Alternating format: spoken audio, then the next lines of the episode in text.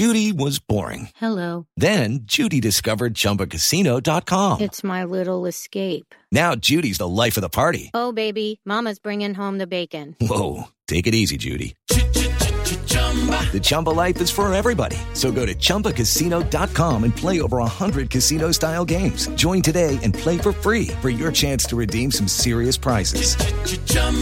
ChumbaCasino.com. No purchase necessary. Void where prohibited by law. 18 plus terms and conditions apply. See website for details. It's time for today's Lucky Land horoscope with Victoria Cash. Life's gotten mundane, so shake up the daily routine and be adventurous with a trip to Lucky Land. You know what they say. Your chance to win starts with a spin. So go to LuckyLandSlots.com to play over 100 social casino-style games for free for your chance to redeem some serious prizes. Get lucky today at LuckyLandSlots.com. Available to players in the U.S., excluding Washington and Michigan. No purchase necessary. VGW Group. Void where prohibited by law. 18 plus. Terms and conditions apply. Welcome to TV's Top 5, the Hollywood Reporter's TV podcast. I'm Leslie Goldberg, West Coast TV editor, and I'm joined by the Hollywood Reporter chief TV critic Daniel Feinberg. Welcome, Dan. What up, Leslie? Every week, Dan and I will go beyond the headlines of the top TV stories and offer a deep dive into the latest news and biggest episodes of the week. Let's get started. Number one. This week, the nominations are out for the 76th Golden Globe Awards, with The Assassination of Gianni Versace, American Crime Story, leading the TV pack with four, FX topping HBO, Netflix, and Amazon among the networks. The Hollywood Foreign Press Association continues its love affair with big stars and nominations for Julia Roberts, Amy Adams, Michael Douglas, Jim Carrey. And the small voting group continues to, to celebrate rookies with Pose and Killing Eve both breaking through with nominations in the drama category and Carrey and Douglas's The Kominsky Method in the comedy field. Dan, the later isn't setting very well with you, is it? It's just the easiest thing to kind of point at and be a little bit concerned by because I actually liked the Kominsky method. I, I, think that it reflects on Chuck Lorre's attempts to expand what he does with comedy series. It has a lot of the effect of character driven drama and comedy that makes Mom one of my favorite broadcast comedies, only it does it in a single cam format, which he's been trying to work with. So I, I don't hate the Kominsky method. On the other hand, I, I, look at that list of nominees, and Kominsky Method is the one that to me is the easiest to go, wait a second, why is that one there and Atlanta is not there for series? Because the gap in sort of aspiration and achievement between a comedy that sets fairly low goals but achieves them and a comedy that sets wildly dazzling magnificent goals and also still mostly achieves them to me that that puts Atlanta a comfortable bit ahead. And so I'm a little bit peeved by that. I understand, though, there are people who have that kind of feeling that their comedies ought to make them laugh, and that uh, some people feel like Atlanta, this most recent season, did many, many things. It just wasn't necessarily always funny me even in its darkest moments. Uh, you know, Teddy Perkins made me laugh consistently start to finish while I was also being creeped out and weirded out. So that's that's sort of where I have issues with people saying, "Oh, maybe they just like to laugh." I laugh a lot at Atlanta, but what can you do? and you're talking about the best TV comedy or musical category that includes Barry, NBC's The Good Place, Showtime's Kidding, Netflix Kominsky Method, and last year's winner Marvelous Mrs. Maisel. Yeah, and I think that kidding some people will take exception to because it is a polarizing comedy. It also is a comedy that stars a movie star, and so I, am not the least bit surprised that Jim Carrey got his nomination. That one's easy. Also, Showtime does play the Golden Globes game better than just about anybody, and I give them full credit for that. You know, they got recognition last year, for example, for Smilf, which might have been a difficult thing to do. Uh, in this case, I think Jim Carrey made it easy on one level, but Kidding is a weird and off putting show. It happens to be a show that, when it's good, I love very much. And so I think that's another example of a show which has really high aspirations. Sometimes it doesn't always achieve them. But I think that when Kidding is good, it, it really does belong in this pack. So I, I like that. It's also a show that no one watched and despite the whole Jim Carrey's movie star thing. So maybe this will get people to watch it. And trust me, 90% of the people who watch it are going to hate it. But those 10%, there's nothing wrong with the show that's a 10%er. So I hope people watch it because some people will love that show. So, two things that I want to go back to. First, when you say Showtime plays this Golden Globes game very well, what do you mean by that? Well, all I mean is And this is very different from the Emmys, where there are thousands of voters. And so you can't necessarily target them in exactly the same way. With the Golden Globes, it's, I believe the number that everyone keeps using is 91, whether that's really the number or not. Let's just use it as a number. There are 91 quote unquote journalists from around the world, but you really and truly can target each and every one of them. You can make sure that they all have seen your show. You can make sure that if you have frankly, if you have an attractive young female lead or even a studly young male lead, that if they get out there and press the flesh, and I don't mean that in a dirty way, I mean that in a shaking hands and smiling and sitting around a luncheon table, you can play a game where you get awareness for shows. And that makes it even weirder when something doesn't break through. So, like looking at Little Drummer Girl on AMC, really solid miniseries, follow up to Night Manager, which was a huge awards player, stars Alexander Skarsgård, who won last year for Big Little Lies. So the HFPA likes him. Florence Pugh, who's an attractive and really brilliant young actress who is exactly the kind of actress who Golden Globe voters like going, okay, here's your first award or your first major award. We're giving it to you. Remember us forever. And yet shut out. So it, it can go both ways and you can be utterly flummoxed when something doesn't happen but no I, I, think there is definitely there's a game to the golden globes that is not the same with the emmys so if kidding and Kominsky method are, are questionable what's your field look like for best comedy what's my field my field's got weird stuff in it my field probably has like baskets in it or something. My field has the end of the bleeping world from Netflix. My my field's got really weird things. But my field does probably have Barry. It does probably have the Good Place in you know in an ideal world. Um, and I think the Good Place is such a a fun story in the sense that this is a show that a is pretty much the only thing network TV has at this moment, broadcast TV has at this moment. If you look at the nominations, uh, you know you're looking at those two nominations: Murphy Brown, Candice Bergen, and Debra Messing for Will and Grace, and that is it for broadcast this year. It is yeah. embarrassing. There is a total of four nominations among the broadcast networks three for NBC, one at CBS, and that's again for Candice Bergen for CBS there.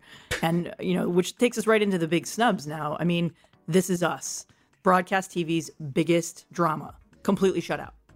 And I am surprised by that. I think that it does to some degree reflect a loosening of attention, a a slight diminishing of energy, excitement, buzz, hype, however you want to quantify it, uh, or alternatively, the show's not as good, if that's a different way to put it. You know, keep in mind at this time last year when it was nominated for things, we still didn't know how Jack had died. You know, there were still all of these huge, outstanding questions that were the show's hook. Now it's less so. And that doesn't mean in any way at all that Sterling K. Brown has ceased to be great or that when the show gives any of these actors the chance to shine. You know, basically, Jack's death episode did happen during this calendar year. So that, that was the big Super Bowl episode. Exactly. So Mandy Moore, she certainly could have been nominated and was not. But I, I think it's just a, a slight diminishing of hype and then all of the shiny new things. And that is the thing about Golden Globe voters is they get distracted when you put new things in front of them. I would also say that the new things were nominated for the most part happen to be better. So if you know if getting Pose into that field is the price for losing This Is Us, well, I'm going to take Pose in that field any day of the week. I'm going to take Killing Eve in that field. I you know I would take Homecoming. I would even take Bodyguard. Yeah, and for the Americans, which had never been nominated for drama series before, here's a show in its sixth season. Suddenly, Golden Globe voters are like, okay, fine, we'll say it's one of the best five dramas on TV. Sure. you know, as opposed to the critics who've been sitting there going, yes, we've been trying to tell you that now for five years. Where have you all been? I expect this is going to be somewhat similar to the Emmys, where it's going to just be an honor to be nominated. I mean, and, and it's kind of following a, a, similar trajectory that we saw with Friday Night Lights, where another critical favorite that really didn't get any kind of awards recognition until its final season. And going back quickly to The Good Place, there's another one where when it premiered, critics were like, "Ooh, you got to watch this. You got to watch this," and and small audiences obviously were as well. But it has gotten slightly more awards attention each year, and so that's a good thing. And the show was just renewed for another season this week. So you know, it's all these are all good things, and any attention is nice and helpful. I think maybe there are smaller comedies or things that we're calling comedies that maybe could have used that more. Uh, you know, I, I think of something like Vida on Starz, which to me feels very much like a Golden Globes kind of show in the sense that, again, you can pitch it directly to these 91 people. You can make it clear here's a special little show that no one watches. And if you tell people this is a special show, you get to be the people from now on who get to say, oh, we made Vida. And so I'm, I'm a little disappointed because Starz is another network that traditionally has played the Golden Globe game very well. And this year, other than one actress, uh, lead actress nomination for Kaytrana Ball. Yes, I that's right. butchered that. Apologies to all the Outlander fans. Yes, so she's the exception this year, but that's too bad because Starz has more and more good programming each year, and there's only so much. And also, with only five nominees per category, I, I don't, I don't understand how in this day and age you feel like you can get away with that. But whatever, you know, we we have debates. My my colleague Tim Goodman and I, you know, we're we're always saying ten. That's one of Tim's big drums he likes to bang, and yeah, five feels really insignificant. I, there, there's a lot more good TV. Yeah. Speaking of which, Better Call Saul completely shut out. Yeah, that's that angers me because it's it's just not in any way reflective of how good that show is and how reliably good that show is and you know i hate to and i did this a couple times in the article i wrote about the golden globe nominations and i'll keep doing it i i don't understand how you nominate jason bateman over bob odenkirk. That that to me is is such a miss. I understand something like richard madden or stephan james because they're both in that young actor who the golden globes want to coronate. So I see why they're there, but Jason Bateman doesn't need it, and his performance on Ozark doesn't warrant it to me. But boy, I'm happy for Billy Porter. Oh my god, so happy! And for Pose and the entire Pose team, Steven Canals is that show is one of my favorite of the year, and I think Billy Porter is a name that that everyone should know. Pose is such a groundbreaking show. It features the largest cast of transgender characters being played by trans actors, and it's just it's to me it's one of the best shows of the past year. Not that I'm a critic, but what it does for inclusion and visibility should be noted, and that this recognition is a breakthrough in that regard. I agree. It's a, a very, very, very good show, and it's a show that only had eight episodes in the first season. You can catch up really, really easily, and it gets better as it goes along. And as you get towards the closing episodes, you see without any question why Billy Porter is in this field. He he is he is fantastic. Broadway audiences already knew him from Kinky Boots and whatnot. He is a tremendous actor, and I, I was a little surprised to see him honestly in the in the lead category. I think if you go to the end of the season, you see how he could be counted as a lead. To me, probably he still feels more like a supporting actor, a great great supporting actor. But whatever it is, he deserves to be there. To me, he's the centerpiece of that show, Billy and MJ Rodriguez, who is just absolutely incredible in that show. And and that finale, without spoiling anything here, is probably one of the episodes of television that made me smile the most. It is a great episode, and people should check out Pose. And that's that's what the Globes are ideally good for is is highlighting some good television. And even if they missed some things, and in some case missed some things wildly, I, I do think they they recognized a fair amount of good TV that people could check out. So I'll take that. So, big takeaway is it time for the Globes to expand to 10? Oh yes. All right, moving on. Number two.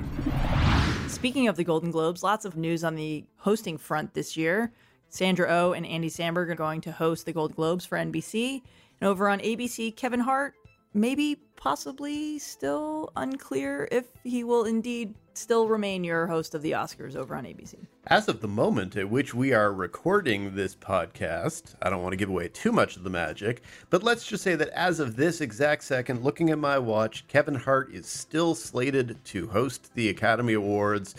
On the other hand, if I were a betting man, I would be mighty, mighty skeptical. Uh, you wanna, you wanna sum up the news story on this one, Leslie? Kevin Hart finds himself on the hot seat right now. Some very anti gay tweets that he tweeted from 2010, 2011, and, and these are numerous, have resurfaced now that he has been tapped to host the Oscars. And the tweets are problematic, first and foremost. And, and I don't want to undersell it, but in a bigger picture, his response to the backlash is what I'm having the most problem with. In that his response is not a response. It's not it's not an apology. It's I'm happy with who I am. there's no apology in, in here whatsoever. And it's what makes me think that there's absolutely zero chance that Hart, given the controversy, will wind up as host of the Oscars, especially since it's airing on ABC, which is the same network that fired Roseanne Barr after her racist tweet. Yeah, the the idea that ABC would hire anybody for anything without having some intern in Mickey Mouse gloves go through every tweet they ever made in their lifetime with fine tooth comb and make sure that there's nothing even vaguely untoward is ridiculous and verging on offensive because they should do that. That being said, this is not a new accusation against Kevin Hart, and this is not something that has just been limited to his tweets. This is something that was also part of his stand up comedy for years. The fact that it is maybe not something that he has been tweeting about or talking about in stand up for seven or eight years is absolutely possible. And the fact that he, or the possibility that he has changed, could have changed, has evolved as a person is entirely reasonable. People do do that.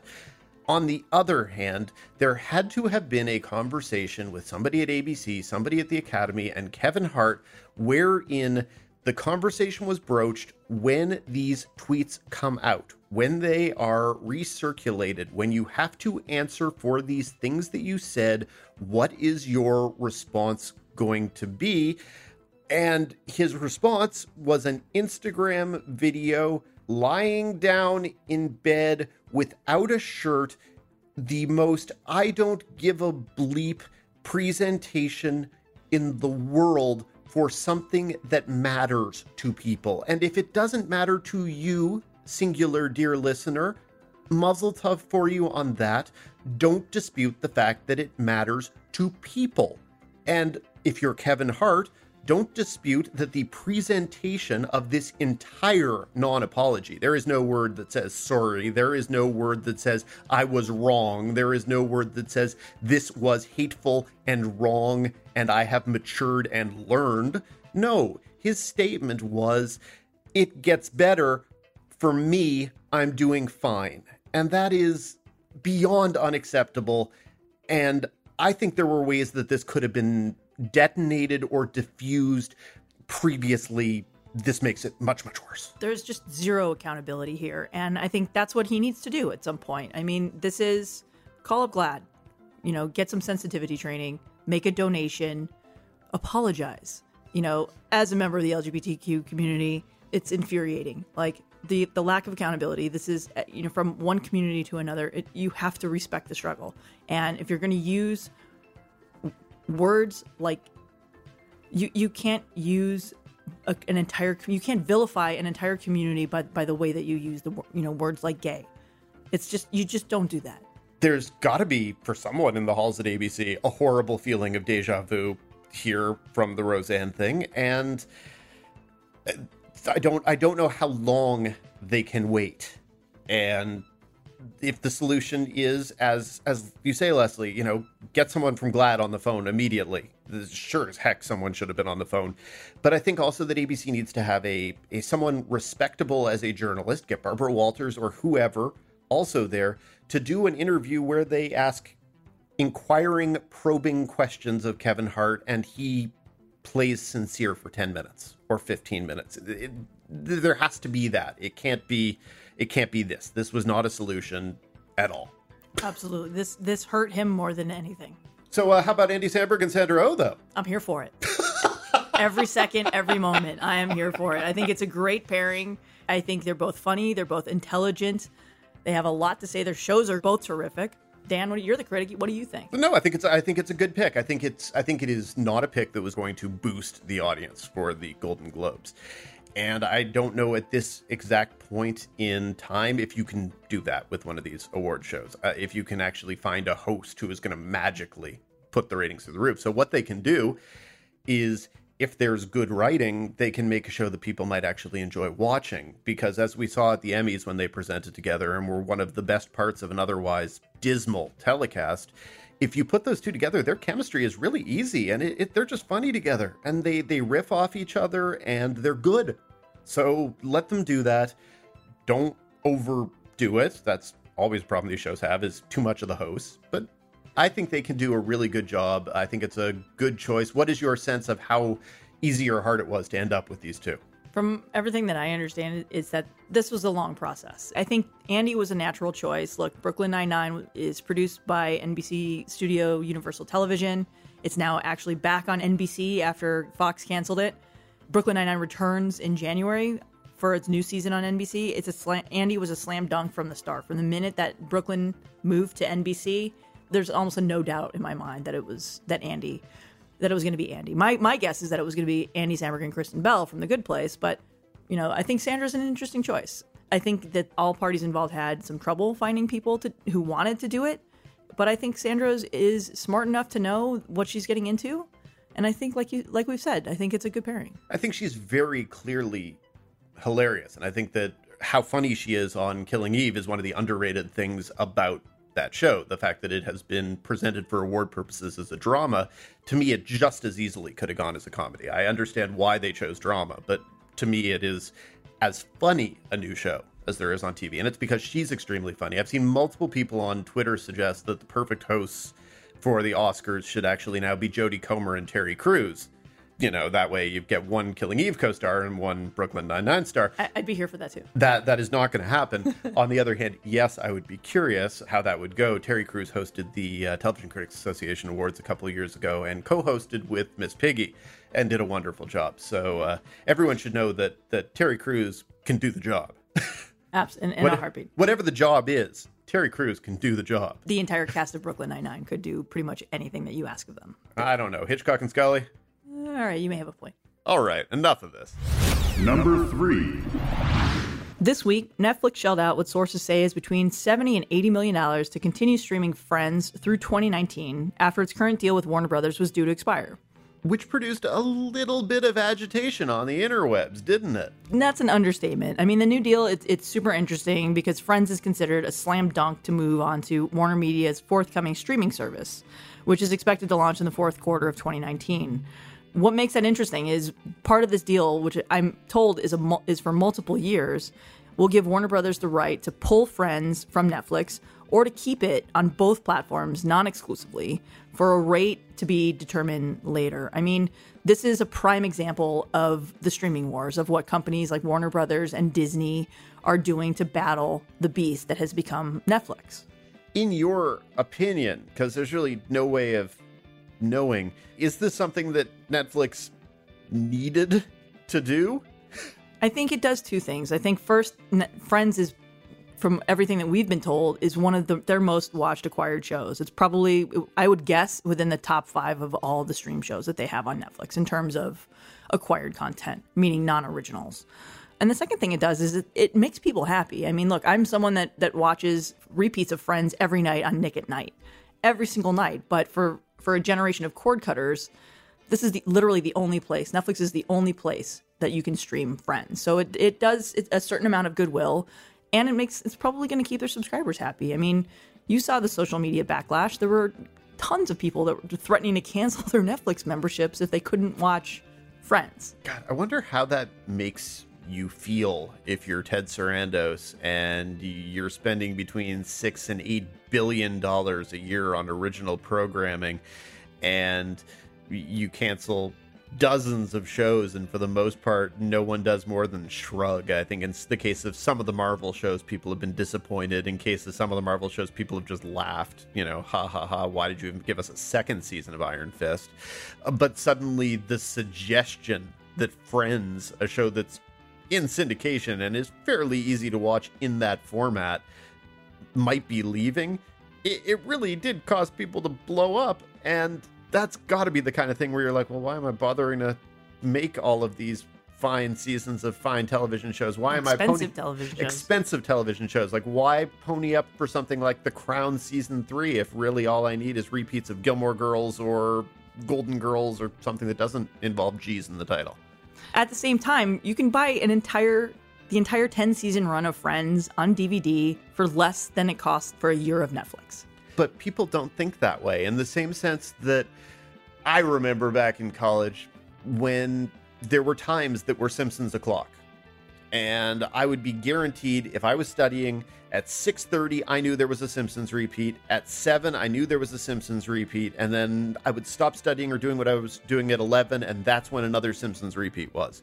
And I was programming everything I was doing around those three Simpsons slots because I needed to clear my brain. And now nobody thinks that way, and I don't know if necessarily that's a sane way for a human being to think, but it still is a way that I feel like a lot of us grew up looking at our TV and at our schedules, and and no one does that anymore. Now everyone needs it so that if you want to spend that entire block of time watching repeats of Friends, you can do that. And apparently, if someone suggests that they might take away that ability, people will go nutty. I mean, I remember, you know, my college experience was watching Friends originally on Thursday nights. Study up until Friends was on, take a break for Friends, have dinner after it aired, and then come back for ER at 10. And that was back when we would watch TV shows in half hour increments. Didn't know what binging was back then. So your understanding is that this will be for a, a multi-year thing, or could be for a multi-year It thing. could be for multiple years, or it could be just for 2019. Warner Brothers has the right to, to basically pick up their toys and take them home and have friends stream exclusively on their own platform, which would make it something that people must have. I mean, that's going to be a place where ideally all the Harry Potter stuff is going to be. They've got all the HBO's content. They're going to have three different tiers of content. I mean, this is all part of a larger push. Like, these are the studios that helped build Netflix into a behemoth, and now they're basically taking all their stuff and going home. With Disney Plus launching next year, you're starting to see a lot of these Marvel shows be canceled as those two companies continue to duke it out. And Warner Brothers is, is starting to do the same. It wouldn't surprise me to see a show like Gilmore Girls with that library go away. And then you don't forget Apple's going to be coming out in 2019 as well. And and if the rumors about how they're going to distribute content free to subscribers, meaning you have an iPhone in your pocket, you're going to get Apple scripted content for free. That's a billion subscribers. Yeah, I think I think Apple is going to be a big player depending on how they actually do the thing they're doing. And it's remarkable that we've been talking about Apple doing original programming for several years now, and we don't have any more answers. I don't feel like than we, will. did. We will next year, 2019. They're going to actually start unspooling co- some content, and I'm, and I'm told that the morning show drama with Reese Witherspoon and Jennifer Aniston will be one of the first released, or among the first released. Looking forward to it. That takes us to our fourth topic of the week: the big news headlines. Number four. One of the big stories this week that caught my eye is Hulu's investment in the John Grisham universe. What they're doing is kind of interesting. It's very innovative. They're developing two series, The Rainmaker and Rogue Lawyer, both based on the author's books, that will function both independently and exist in the same world and intersect. Um, the goal is to have multiple shows in the same universe that will follow suit. And it came shortly after Hulu announced that it was teaming with Game of Thrones author George R. R. Martin to develop his Wildcard series, with two shows in the works as part of that potential fran- Finish the franchise. books, George. Sorry, I had to say that contractually. Just give me the final season, HBO. that too. What Hulu's doing is is follows kind of the Netflix model that they set up with Marvel, where you've got multiple series in the same universe, and you're looking to really lure subscribers with IP. And then you have Netflix just paid how much money for the Roald Dahl universe as well? in the nine figure range and they did the same thing for for the chronicles of narnia and over at amazon they're doing lord of the rings. It's the same thing. And that that could be again a multiple show universe too. Universes are confusing to me. All I understand is that they add things that I have to watch, where if I don't watch them, other parts of the carefully aligned lattice work fall apart. And that was already part of the problem with the Marvel uh, universe on Netflix is that is that if I didn't have the patience to sit through a second season of Iron Fist, there was a possibility that I might not fully understand the next season of Luke Cage. And so I guess to some degree they solved that problem by canceling things. But even still, it's the same thing again with the various Marvel, sh- not Marvel shows, the DC shows rather on the CW, where they're getting ready next week for their latest big crossover event. And that's going to force me to remember why I stopped watching Arrow, because that's the one that I'm 15 episodes behind on. and abc is doing it with grey's anatomy and spin-off station 19 when those two shows cross over you missed one you, you don't really understand what's happening on the flagship it's a challenge. Just the money that's being tossed around is remarkable. which takes us to our fifth segment what to watch Dan, you're up. I mean, you've been up this whole time, but this is your time to shine. Let's get to the critics' corner. Number 5. This week, the highly anticipated second season of Amazon's The Marvelous Mrs. Maisel debuted. Dan, walk us through your review. That is the thing that I recommend people watch this weekend. I understand it is not a particularly outside of the box thing to be recommending to you. It is uh, last year's Golden Globe winner for Best Comedy Series and Emmy winner for Comedy Series, and it is it's one of the most pleasant and pleasurable shows to watch on TV unless you're allergic to Amy Sherman Palladino's patter. And I know some people are. I know some people get viscerally nervous listening to her characters talk because they talk so fast and the syncopated rhythms just it becomes grating in in ways that people cannot deal with. And i don't necessarily know those people are wrong because everyone's got their own tolerance. But to me when the marvelous mrs maisel is humming it is just a fun and happy show to watch on TV. And in a world with so much darkness and agitation in the news and everywhere else, it is so nice to just watch people being funny and to watch people being witty and catty and urbane and intelligent with each other. And Rachel Brosnahan is wonderful. Alex Borstein is so good and the supporting cast is fantastic. Every bit of it. This new season gives a lot more time to tony shalhoub and marin hinkle as the main characters parents. And they're rather good actors as people might know. Giving more time to tony shalhoub is not going to hurt anyone. And yeah it's it's just a wonderful show when it's humming. How many episodes have you seen now? I've seen five of ten, and I will be making it my weekend plan to to finish it up. But they sent out five before the start of the season, and as fans of Gilmore Girls know already, you can tell on an Amy Sherman Palladino show very quickly whether it's an Amy Sherman Palladino episode or whether it's her husband Daniel Palladino fans just have a way of hearing it. Daniel Palladino understands some of the rhythms of what Amy does, but for some reason he he rarely gets the heart exactly right. So his shows are like Amy shows only slightly off, just very slightly, but they're still very very good.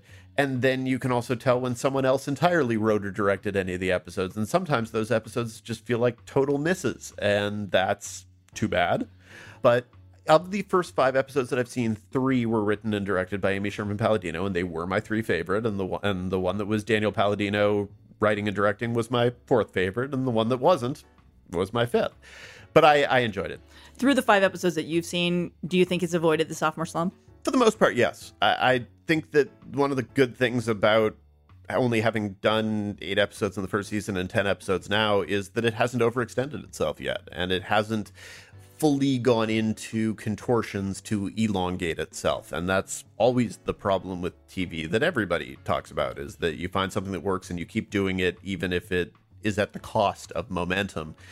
And i don't think that at least in these early episodes there's much evidence of that. It does the show still have more interest in those supporting characters than i do Yes, and the show knows why it wants to keep those characters around. I, I assume Amy Sherman Palladino could tell you the reason why Joel needs to be in this world still.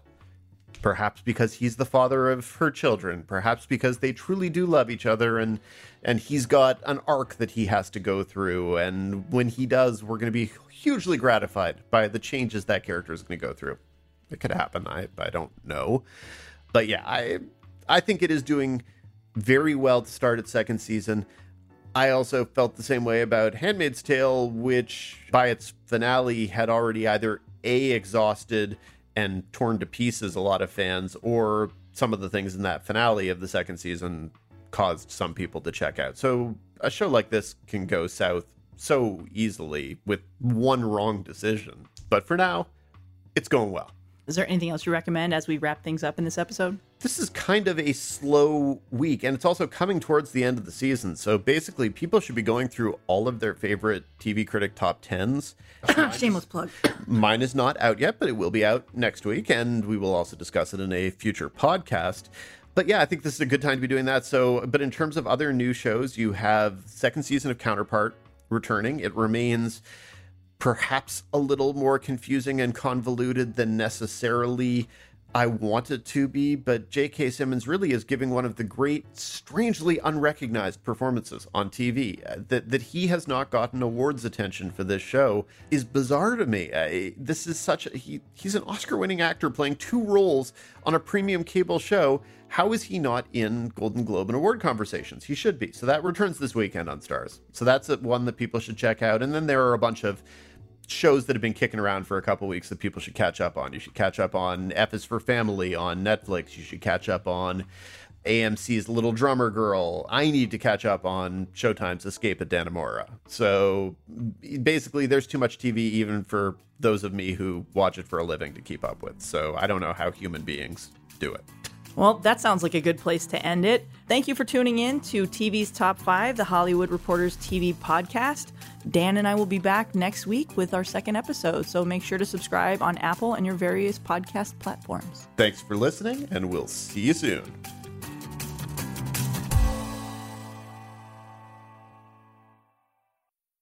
It's time for today's Lucky Land horoscope with Victoria Cash. Life's gotten mundane, so shake up the daily routine and be adventurous with a trip to Lucky Land. You know what they say. Your chance to win starts with a spin. So go to LuckyLandSlots.com to play over 100 social casino-style games for free for your chance to redeem some serious prizes. Get lucky today at LuckyLandSlots.com. Available to players in the U.S., excluding Washington and Michigan. No purchase necessary. VGW Group. Void where prohibited by law. 18 plus. Terms and conditions apply. Hello, it is Ryan, and we could all use an extra bright spot in our day, couldn't we? Just to make up for things like sitting in traffic, doing the dishes, counting your steps, you know, all the mundane stuff. That is why I'm such a big fan of Chumba Casino. Chumba Casino has all your favorite social casino style games that you can play for free anytime, anywhere with daily bonuses. That should brighten your day a little. Actually, a lot. So sign up now at chumbacasino.com. That's chumbacasino.com. No purchase necessary. Group. Void were prohibited by law. See terms and conditions. 18 plus.